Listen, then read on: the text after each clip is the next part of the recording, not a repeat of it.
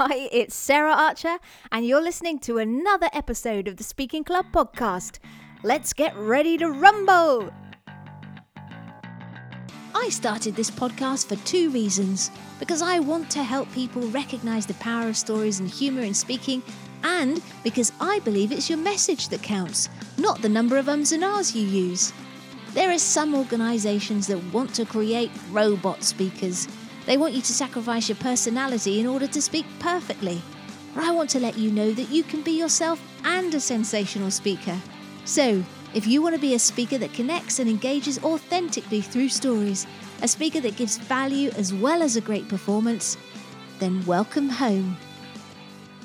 Hello and welcome to another episode, episode 8, in fact, of the Speaking Club podcast. Thanks so much for coming back to listen to this show. Really appreciate your time and your attention. It's a good one today. We've got Chris Dawes on the show. Now, Chris used to be absolutely paralyzed by the fear of public speaking, but he's beaten this fear to become one of the most in demand motorsports commentators in the UK and Europe. He's also a speaker, a public speaking coach, and he shares some great tips in this episode. Chris is going to talk about how he overcame his fear and how he prepares for stuff. We get a look behind the motorsports commentating world, and uh, it's all really interesting, insightful stuff. And I know you're going to enjoy it. And that's enough from me. I'm going to hand over to Mr. Chris Dawes. So, welcome to the Speaking Club, Chris Dawes, commentator, speaker, and trainer. Good morning. How are you? I'm not too bad, not too bad. I heard you had a bit of a, a weekend of it. Oh, yes, absolutely. It's always a pleasure to be uh, getting paid talking about my favourite sport. But when you're uh, on the mic from nine in the morning till gone seven in the evening for two days, it sort of takes its toll. so, Chris, we work in the same space, but I think we've come to it through quite different routes. Tell me about your speaking journey and, and then sort of how you got into commentating from there. Uh, the, in terms of the commentating, I still pinch myself that I'm so lucky to do it, especially where the journey started was I graduated from university in 2000, did a, a business and IT degree down at Plymouth. And we had to give presentations probably every other week from what I can remember anyway, um, such as university. Um, but uh, I was absolutely paralyzed by fear, uh, 100%. You know, it was, it was awful to, to have to stand up either individual presentations, group presentations, and it really shook me to the core. And I realized that I needed to do something about this, otherwise, I wasn't going to get my degree. And so I sort of looked in myself to, to work out right, what am I thinking? What am I feeling? Why am I thinking these things? And why am I feeling it? And try to put things back into perspective, uh, create some tricks of the mind so that I could actually get up and do these presentations and get the marks that I needed. Um, fortunately, obviously, did okay because I got my degree and came out of there and went into sales and marketing. Did you and just so, quick, just quickly? Did you did you identify what it was that was make it you know what was the why did you work out what was causing the issue there's a whole host of things that we uh, and i say we because what i found out is that uh, i'm very far from being alone on this yeah. is that it's a snowball effect of a number of uh, things that make you nervous that, that sort of grow. Uh, you, I, I, give you some, for instance, because there's a whole load that I work on with people. Is that um, we get nervous about the fact that we're going to appear nervous. You know, there, there, there's an irony about that. We get nervous that we are going to make mistakes, not realizing that no one actually knows our speech other than us. Yeah. You know, it, there, there literally is a whole host of things. And the reality is to understand that those nerves are literally the same physiological feelings as excitement, and we are able to control whether we put a positive or negative spin. Like these crazy fools that go and do these extreme sports. You know, the idea of jumping out of a plane scares the bejesus out of me. Yeah. But for the people that do it, they've turned that adrenaline that they're feeling into a positive and they live for it. I, I, I work with racing drivers who will throw themselves into the first corner uh, over 100 mile an hour with 20, 30 of their their blood hungry, uh, bloodthirsty competitors around them, and they live for that. Oh Scares goodness. the heck out of me to see it. It's exciting, but like think, how do those people do it? And yet, put a microphone in front of them, and they'll freeze. So we're able to control which way we see it, but we don't. We'll just leave that as a negative, nervous rather than than an excited. So that it was it was a variety of things. That's just a, a few examples. Cool. And so you you you did the stuff at university. You you passed, and then you went you went into business. You were saying. I did absolutely into sales and marketing, and so I was um, having to give stand up and give uh, sales presentations in whether it be just in a meeting with uh, with a few people from a prospect, whether it was to our resellers trying to uh, either encourage or train them to sell our software, um, whether it was to a large audience at a seminar uh, that, of of guests that were there to see a number of presentations, and, and mine being one of those. And you know, it would be three figures uh, of people that would be there. And so it was. I had to go through it all again. In reality, is that I'd kind of got the foundations there, where I'd coached myself and convinced myself and tricked my mind on a number of things. Yeah.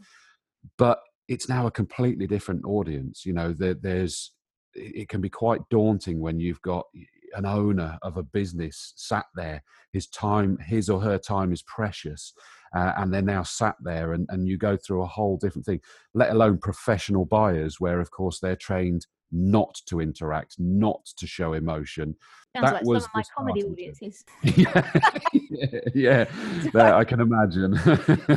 So it, it was a whole new process from the year 2000 so what's that now 17 years given the business side of things. But did you find your like your circle of comfort grew? Like each time something got bigger or doing something different, and then you got comfortable, and then then you were on the edge of it again, and then you got comfortable. My honest feeling on it is that never get comfortable. I'm still nervous no matter what I do. Um, it, it, but I live for that nervousness. I live for that adrenaline, that buzz. I'm sure you feel the same when you stand up uh, in front of an audience is that that adrenaline is is an it's it's my drug. That's it you know that's what i live for. So and i think the problem is the minute you get too comfortable i think you'll go the other way and and not be appreciated because you're too confident. People will almost see uh, uh, they'll take it as cocky or arrogant. Um, so i think the fact that there's a human side to you will always work. So I don't think getting comfortable is the right way of explaining how I feel when I do it anymore, but it's under control. Excellent. Okay, cool. And so and so from there, big pitches, big speeches, how did you get into the commentating? Uh, it was really a very discreet advert uh, on Facebook. I'm pretty certain it was um, by our local circuit, Castle Combe Circuit, where I grew up watch that's where i fell in love with motor racing from five years old when my dad would take me up there and we'd watch the racing and just fell uh, head over heels in love with with the sport and it was a very discreet post on facebook saying such and such commentator who's been there forever has retired we are covered but we're interested to see if anybody locals got what they think they need to become a commentator. And I came back and I showed my wife and and said, you know, look at this, how cool is this? And she said, Well, are you going to go for it? And I'll be brutally honest and say, I actually said, Well, I don't know. That's what other people are lucky enough to do, not me. And she said, No, you misunderstand. you are going for it. she said, What's worse, going for it and not getting it, or not going for it and always wondering what may have been? And yeah. she knows I have a rule in life about never have a what if and so I had no answer for that really, other than to do it. And and I had to uh, come up with a topic of my own choice, choice, um, and script a 15 minute presentation, and then record it and re- burn that audio to a CD-ROM, send it into them with a cover letter, CV, headshot, the lot. Wow. I know it, it, was the it was the and I must have seen it late because I literally I'm sure it was on the Friday and it had to be in by like the Monday or the Tuesday of the following week, and so I spent the weekend sort of fine tuning it, getting it recorded, getting it in, and I didn't really hear anything for some time, and the businessman in me kicked in and sort of just chased to go. I just want to make sure have you received that? We've got it. Sorry, we're just really busy. We will get through them as soon as possible. Okay. Then another period of time went, and I just said. Uh, just checking, uh, you know, is anything happening with this? And they said, yeah, we're just finishing off going through them and then we'll be holding interviews for the candidates we feel appropriate. And I then suddenly got an email inviting me in for an interview, which, frankly, again in sales, it's always about the, the steps, enjoy the steps. And I was absolutely elated that I was going into the circuit, into their offices for an interview for this sort of dream scenario. And uh, and then started wondering, well, it was a discreet ad. Maybe not many people went for it.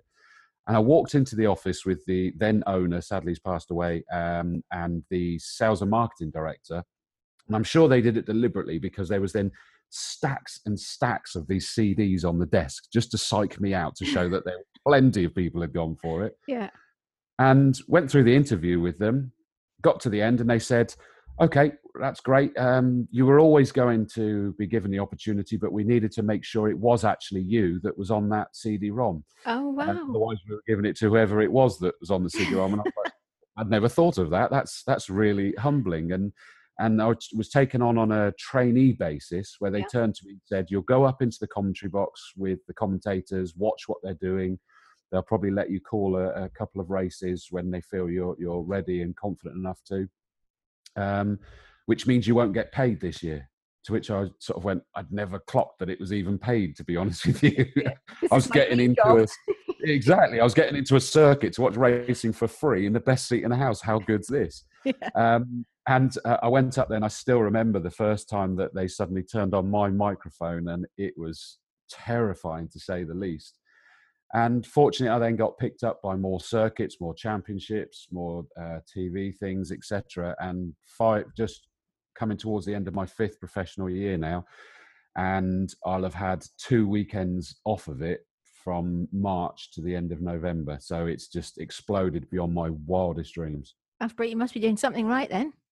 I hope so. I think uh, the the majority of it is uh, is probably being reliable, which is surprising how uh, rare that seems to be in this world. So certainly being reliable, and, and my style was that I decided, well, we're we're sat out there watching racing for the whole day, no matter what the weather, and it's not just about this. Isn't horse racing where, and we suddenly call that such and such has got past such and such, etc. Yeah. It's like let's have some fun. Let's make this entertaining, and I have a really good laugh with what I'm doing, and it seems to have worked uh, gone down very well and sort of, uh, you know, got me connected with uh, with a lot of the spectators and drivers and teams, etc. And uh, it's just an absolute privilege to be able to travel around Europe and possibly the world coming up soon as well. Excellent. Yeah, I saw that. You mentioned how important it was to bring your personality into the commentating to keep it fun while still having that professional element to it.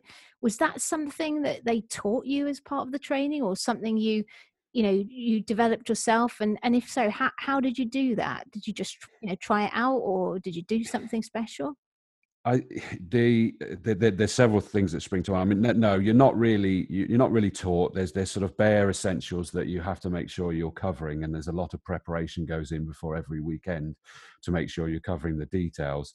And what you then have to do is is become yourself. I always use the analogy eh, of uh, it reminds me of learning to drive is that you you you start off subconsciously incompetent because yes. you don't know what you don't know and then you become consciously incompetent because you know what you should be doing but you're not very good at it yet then you what happens is that you become consciously competent which means great i'm now a, know exactly what i'm doing uh, and i'm able to now do it but until you become subconsciously competent so suddenly I didn't have to think about what I was doing anymore. I knew what I was doing naturally. Then my personality can start coming out, and I became Chris Dawes, the commentator, not just a another commentator.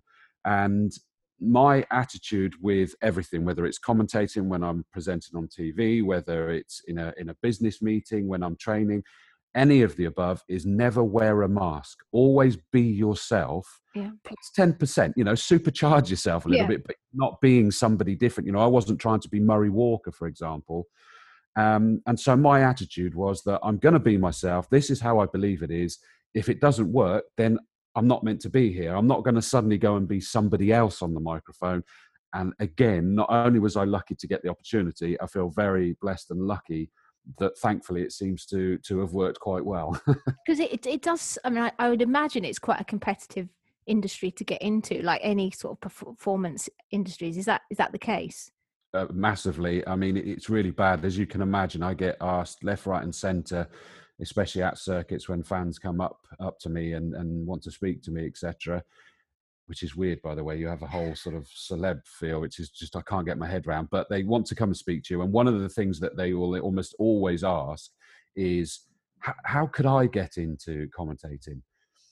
and the problem is it's not an easy answer you know it, it, it, was circumstantial that i managed to do it i was lucky to get through all those people so it's not very easy to get in it could be right place right time once you're even in there it is massively competitive you know there's there's i do some massively high caliber events but the whole concept of of going another level is it, it may never happen and mm. all all I can ever with what I do is that you just literally keep doing what you're doing, do it to the best of your ability, stay reliable, never let anyone down, and what will be will be.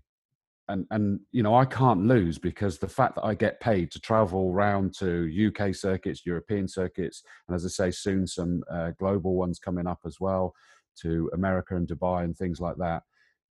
You just think, well, I'm lucky already whatever else happens is a bonus. Yeah. And actually, what I find is that people then quite like that you're not excessively hungry as well, you know, as in outwardly being aggressively hungry. Yeah. Yeah. So, it, but it is massively competitive. Already, I find that I get asked to train young commentators that they've elected to, to sort of be shown the ropes, which you have on one breath going, hang on, am I doing myself out of a job here? But the reality is there's so much work going around though that you know you all become a community anyway it's really interesting. There's there's a number of things that you've mentioned that I want to sort of follow up on. Just picking up on that last point, because I think that there is there, there's these mentalities, which is a, a, scarcity mentality or an abundance mentality, and and I think it's a massive thing for speakers actually, because if you you know if you think there's not enough speaking gigs to go around or you know it, it, can it can really affect the way that you are and the way that you are with other people and my desperate you become desperate don't you yeah yeah and that really affects the way you come across and the way you deal with people you know we're in the same space but my belief is we're different we've got plenty of you know there's plenty of people that for you and i to train and but if you get into that sort of scarcity mentality it can affect you know it will make you know what you what you believe comes true. I don't know if that's the same feeling you have. Uh, massively there's there's no question. I mean it's the same as uh, you know when i was as, was purely in a, in a sales role is that when working with some salespeople that suddenly they're there going like it's the end of the year and i'm this much short of my my target and and suddenly they go out trying desperately trying to close every bit of business and suddenly that even their reliable customers they're not interested in placing business because you've come at them with a desperate tone with a with an aggressive tone. And and and it's like and it's the same with that like you say the scarcity thing. It's just sit back and and just do what you do. Make sure that you're you are people are aware of you people can see you people can hear you and let them make their decision uh, is is my opinion on it. And i think you mentioned something which a lot of people it overlook in terms of how important it is to get booked and rebooked, which is how you are to deal with uh, for event bookers and conference bookers, and in your in your game too, reliability, consistency, uh, you know, being professional and being likable are massive you know whatever you do on stage they're massive things which people really care about and will get you booked or not booked i think uh, agreed. That's both on mic and off mic, and in the build up, uh, during the you know the day or night or whatever it happens to be, is that absolutely they they need to feel comfortable. There's, for example, you know, one of the things that that, that this has led on to is that I I host awards nights and things like that now, and that was as a result of being heard. And for it, there's one example that I'm doing for the third consecutive year this year you know they've got so much opportunity but i'm doing it for the third year and i feel humbled i feel honored because you know that that means that you've done something right and and in fact i do other bits of work with that organization now as well during the course of the year. And and it is it's just be easy to deal with be professional be be reliable and i think there is you know be fun be be an outgoing personality that they can they can click with and and really enjoy what you do so, in terms of that uh, personality thing, I mean, we've touched on it before.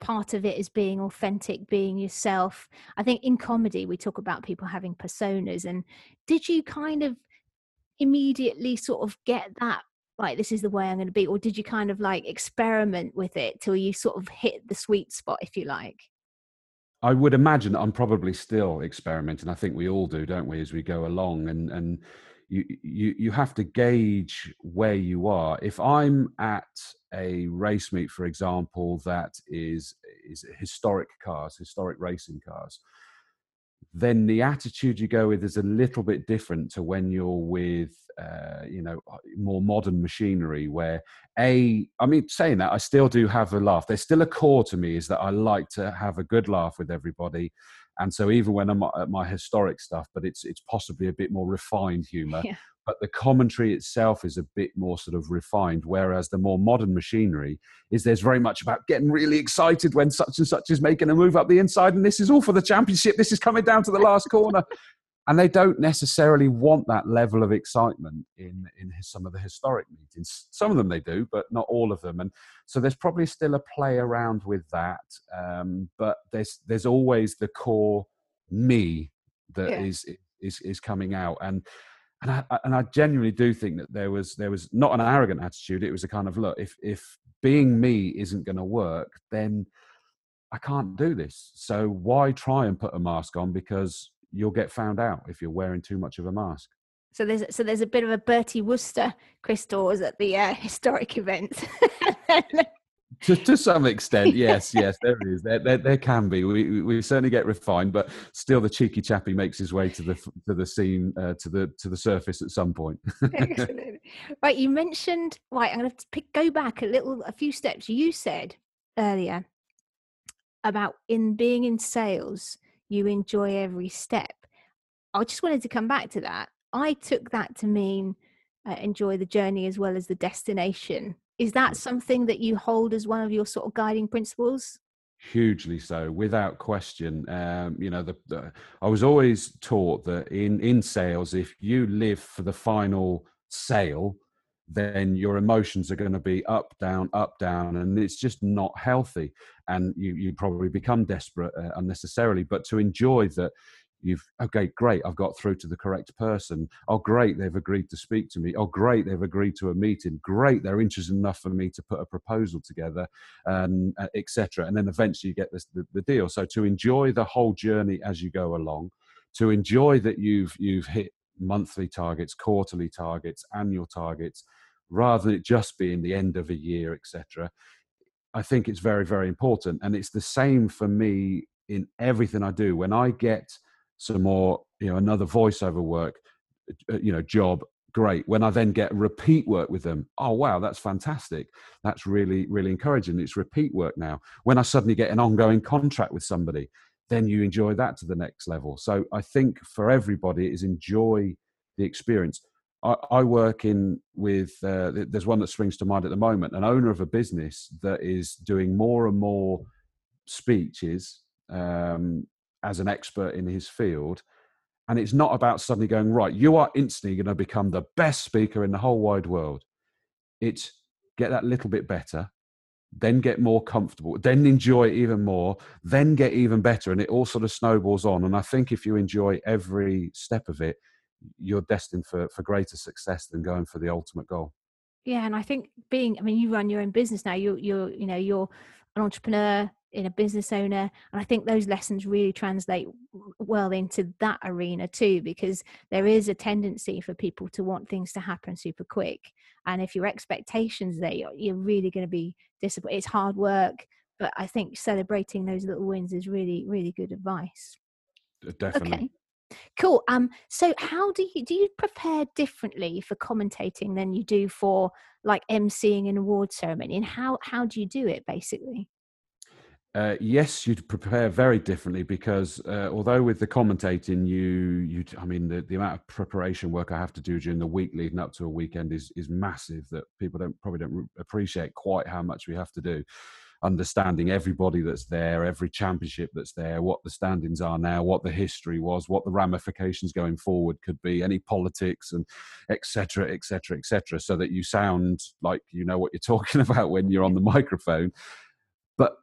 That's the limit of your preparation because thereafter you have no idea what's going to happen. So you have no idea what you are actually going to be saying once you get there. It happens live in front of you. I always make the point saying that the drivers are writing my script before my very eyes. And I've got to be able to read it and bring it to life, which is a fabulous challenge, really hard, really challenging to, to keep flowing. But, and I think that's the part that's, that's been learned over the years. Whereas with emceeing or a, uh, you know, a presentation or anything like that, you largely have to some extent, possibly to the extreme extent, a script prepared. And you are then a getting yourself comfortable to remember what it is you're going to say and then how you're going to bring it to life with your personality so the, the preparation is very different i and, and it depends how much time you've got as to how much you prepare do you have literally a whole script that you try to to memorize which is not necessarily always the best way to go or do you literally have a list of points that says right this is everything i'm going to cover i need to remember these details but I will bring it to life however the, the, the evening or day goes when I'm there. So very, very different. Yeah, it sounds like I didn't, you know, you don't actually, I think you're right, didn't appreciate how much detail went into commentating, but I suppose you, you don't want to sit there and not, you know, you've got to be an expert as well as a commentator, haven't you, effectively? Or at least sound like you are, yeah. I think that was summed up with uh, uh, one of my best friends joined me in the commentary box at, at Brands Hatch a couple of years ago, I think it was. And he came out and he said, How have you managed to make every driver sound as famous as Michael Schumacher? And it's like well it's it's all down to the preparation. It's kind of smoke and mirrors because we've got paperwork everywhere. You know even in the morning when we get there is that we'll go round the paddock and suddenly make a note that says right that car is yellow with the red roof. That one's blue with the white stripe front to back. So that as soon as they come into your sight you're able to go and that's such and such. And everyone else is going how the heck do you know that? And it's just it's just the prep it's all in the preparation. But yeah. you've got to use that preparation to then make a, a very fluid presentation in the in the commentating. You don't know what's going to come out. But I think that's the key thing you said there, which is true of commentating or emceeing or presenting. Is it's all in the prep. Yeah, massively. Absolutely. Yeah, cool. I, I, to the point where I'd actually say there was a, um, an example.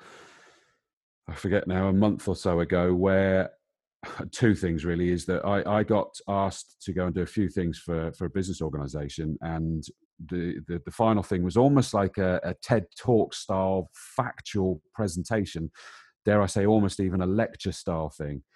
And it was uh, at the end of their awards night. And so suddenly I'm doing this factual lecture at gone 10 o'clock at night after dinner and drinks and everything else.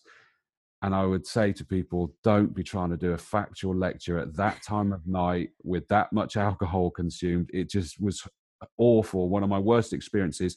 And I would say is that circumstances made me change what I was going to be talking about, which meant I, I hadn't necessarily revised, you know, memorized everything I was going to say. And so I had, instead of cards with bullet points, I had sheets of paper with, with pretty much the script there which with me thrown, it really didn't work, which was probably one of those ones that was useful because it, it confirmed everything that I train people about is that I, I did this all wrong due to a change of direction at the 11th hour. And it was just really very, very, very tough to do. So, uh, you know, I've, I've, I even make the odd mistake myself as well, but I put that down as that's good. That confirms that the training's correct. yeah, there's no failure. There's only feedback. exactly. Excellent. Okay, and is there anyone that you've interviewed, you know, in your commentary where you've been really starstruck with, and how and how did that work? Uh, very much so. Certainly in the early days, and I tell you what happened. The problem is, you do you clam up, you get starstruck, you can't believe that you're speaking to to such and such, and you know, uh, probably doesn't mean a lot to to a lot of people. But Dario Franchitti, multi Indy 500 winner and IndyCar champion. Um, just this weekend is about the second or third time that I've been with him. Sir Chris Hoy, uh, Brian Johnson of ACDC, Chris Rea, you know, it goes on and on and on. These people that I get to not just interview, but actually mix with, which is very surreal, I have to tell you. And I was starstruck in the early days. And my dad gave me a great piece of advice when he, he happened to be with me and watched me sort of become a fanboy whilst trying to, trying to interview them. And he said, Look, understand something. I know you're starstruck by them But remember, they need you to interview them and give them that airtime as much as you need them to be in front of you. So don't feel that you are inferior. You are just as important. And as soon as I did that, flicked over the switch and treated myself as an equal to them whilst I'm interviewing them, it made a massive difference to the interview. You were able to relax and and converse with them rather than can I ask you this? It was you very much get to actually full on converse with them, uh, and it just goes considerably better. Yeah, I think that's that's really true. As well as because you're interviewing and you're in you're leading the interview, you're in control, and it's the same when someone an MC gives you the stage as a presenter. They're handing you, or as a comic, or whatever it is, they're handing you control of the stage. So it's your show. They're a guest in it, isn't it? I think yeah. that's the, and the audience are also. You know, you've got to be sort of confident and credible and demonstrate that you feel in control even if you don't feel like it but yeah that makes a big difference i think hugely especially as you know they're there they've got a million and one things they need to do and they but they know they've got to do the media work themselves but yeah. they don't want to be the ones that are then the ones that are leading it because they're going all right are we done i'm going then yeah. i'm off to get a beer yeah, exactly yeah cool. so um you also teach people public speaking um, what would you say makes the difference between an average speaker and a great speaker? I think it's it's it's probably a lot of little things in reality. Hence, we tend to start on the the nerve side of thing because that will stop you being you.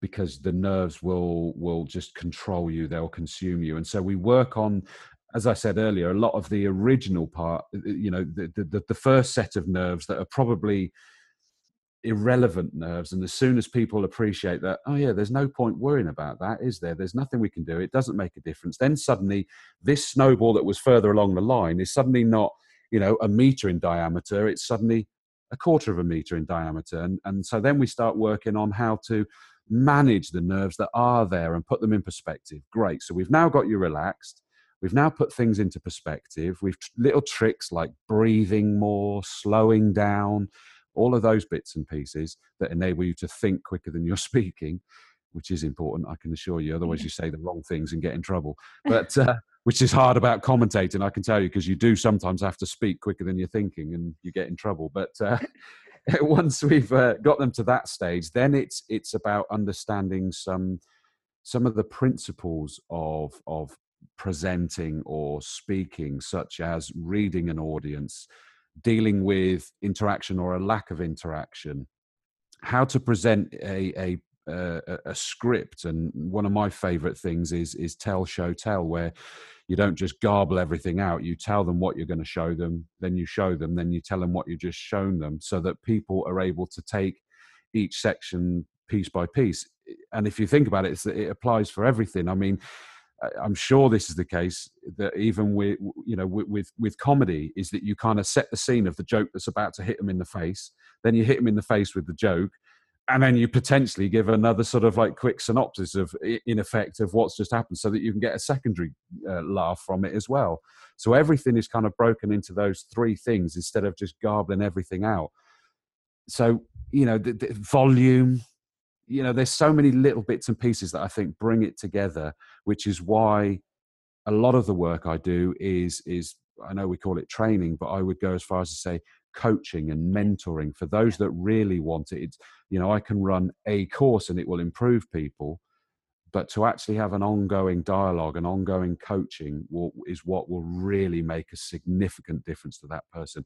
Everybody is able to do it and I, that's why i've set this up is i 100% believe it that um, uh, everybody can. When you consider where i started as being absolutely paralyzed by fear at university and you know not necessarily being good at business presentations and, and mastering the nerves and the skills and getting better same as commentating. I can hear myself my first year and cringe. It was so bad, in my opinion, but got myself to a stage. So everybody can do it.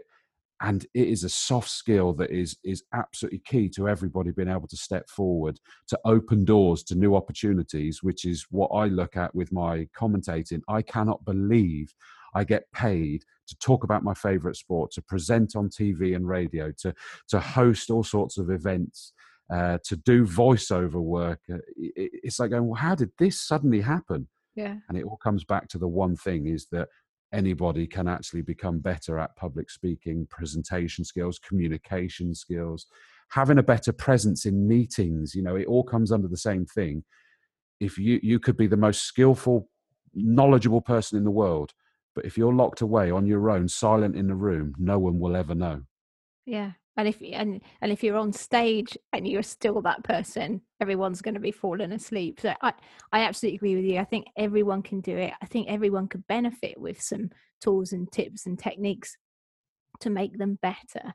Um, and then engaging that audience and keeping them you know interested yeah. is one of the key things absolutely yeah and, and the reality is is that in all of my training i am not training coaching or mentoring people to all end up the same because my belief is that no no no you know you are going to be you but let's unlock you let's get you up there on the stage on the mic in the meeting whatever it happens to be rather than locking you away and and that's what I enjoy about watching presentations, watching stand up comedy, listen to commentators, MCs, hosts, whatever it is.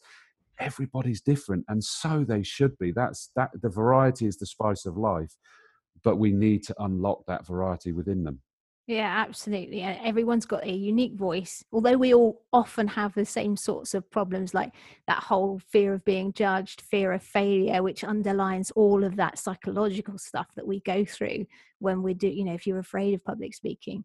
But at the bottom of it, we all have a unique, especially in comedy, unique take on a situation and our own filters and that's what makes us you know makes us funny or or know, lack of filters yeah exactly. some people do yeah, exactly.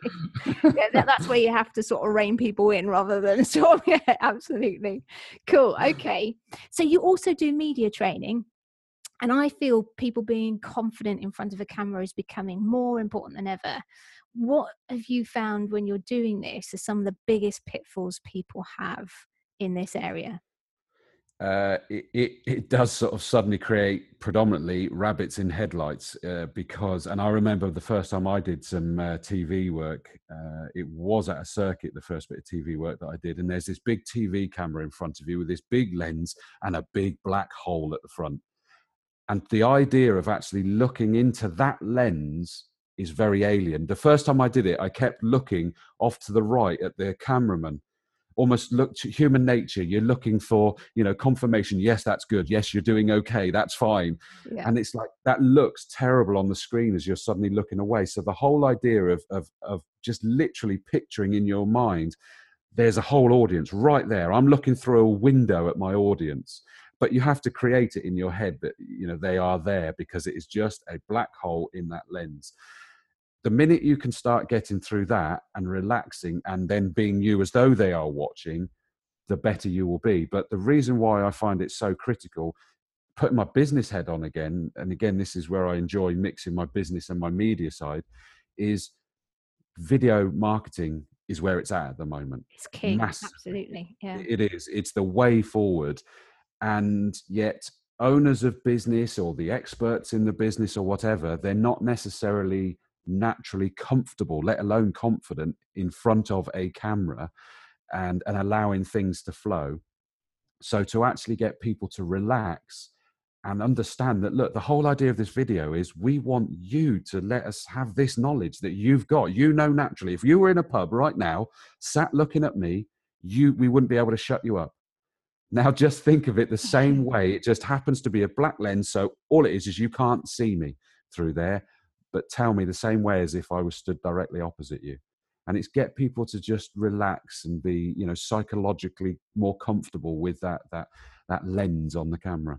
Yeah, I, I absolutely agree with you. And I, have noticed particularly just some Facebook Live stuff that really infuriates me when you know, people do that whole start starting the Facebook Live and then they'll be like looking at their hair or waiting for people to join and but then what they don't realize is that that that video, people that watching the playback are going to see all that. So they really need to be on it from second one and do sort of welcome back to the replay, all that good stuff. And just, yeah, like you say, be natural and talk as if you're talking to your friend, I think is, is absolutely great advice. it does make me laugh. And picking up on what you said there about being natural that's a key thing for me is it's not about being you know polished presenter. You know they're on bbc or whatever that and that's where they have to do it. This is not about being polished presenter. We still want it to be a person but there are ways that you could damage it very easily. And so just iron those out be relaxed and what you do will be very good and very engaging. And that's what we're really trying to aim for that's brilliant. Thanks, Chris. Right, standard questions. I think I know the answer to this one, but I'll ask ask it anyway. What's the best thing speaking has done for you? It could be career or personal. Uh, opened up the the world of motorsport commentating. Definitely. I thought that was going to be an easy one. cool. Which in turn has then led on to many other things. So it, it is. It's just been a snowball effect.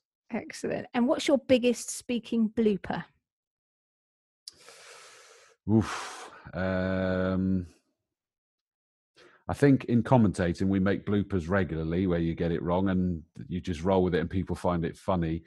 I would say the one that still makes me cringe is the one I was talking about earlier with that that business presentation where it was too late, people just weren't interested, weren't listening, and I hadn't had the opportunity to to memorize the script, and I was doing it with A4 sheets of paper, and it just did not work. Excellent, cool. And okay, there's a fella called Napoleon Hill. He wrote this book called Think and Grow Rich, and he talks about having like a mastermind group to help you sound out ideas and and sort of mentors, if you like. If you could choose three mentors, and they can be alive or dead, real or fictional, who would you choose and why? Wow, that's a that's a tough one. Um, I would probably still say Murray Walker from the commentating side of things. Uh, Richard Branson, because keeping it real, successful businessman, and a very captivating speaker. Uh, for the same way, Barack Obama. Excellent. Yeah, it's much better than what we've got now. yeah, I always say that there's this statistic: seventy-five percent of speakers people are supposed to be more scared of speaking than death and unfortunately donald trump isn't one of those but i like it but oh that's brilliant so uh, um, murray uh, walker uh, Richard Branson and Barack Obama. Brilliant. Yeah. Well, thank you ever so much for being on the Speaking Club. Uh, it's been a pleasure to have you. Really enjoyed it. Is there anything you want to say to uh, to people about speaking that you haven't covered that you think maybe that one thing they really need to take away?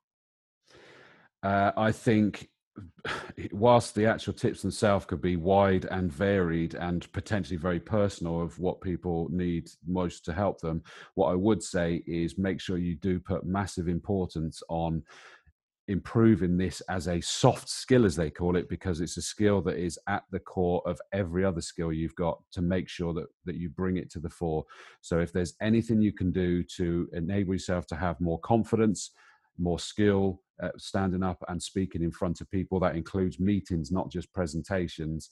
Then I, I encourage you hugely to do it because it will open up new doors. It will uh, accelerate your your progression in your career and it's so exciting the things that it could suddenly throw at you to be able to do to stand up and be taken as as an expert in your field is very exhilarating. So do whatever you can to get better and more confident at it. That's brilliant. I think you're absolutely right there.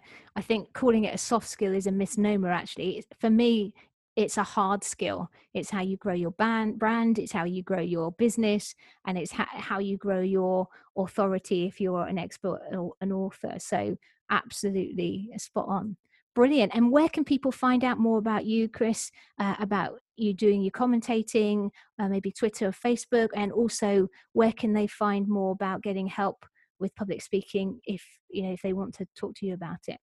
Sure. The, uh, the the my personal website for all the the media work that I do is Chris Dawes D A W E S comms C O M M S dot co dot uk uh, on Twitter at Dawes Racing D A W E S Racing and on Facebook as well. You can look for Chris Dawes commentator.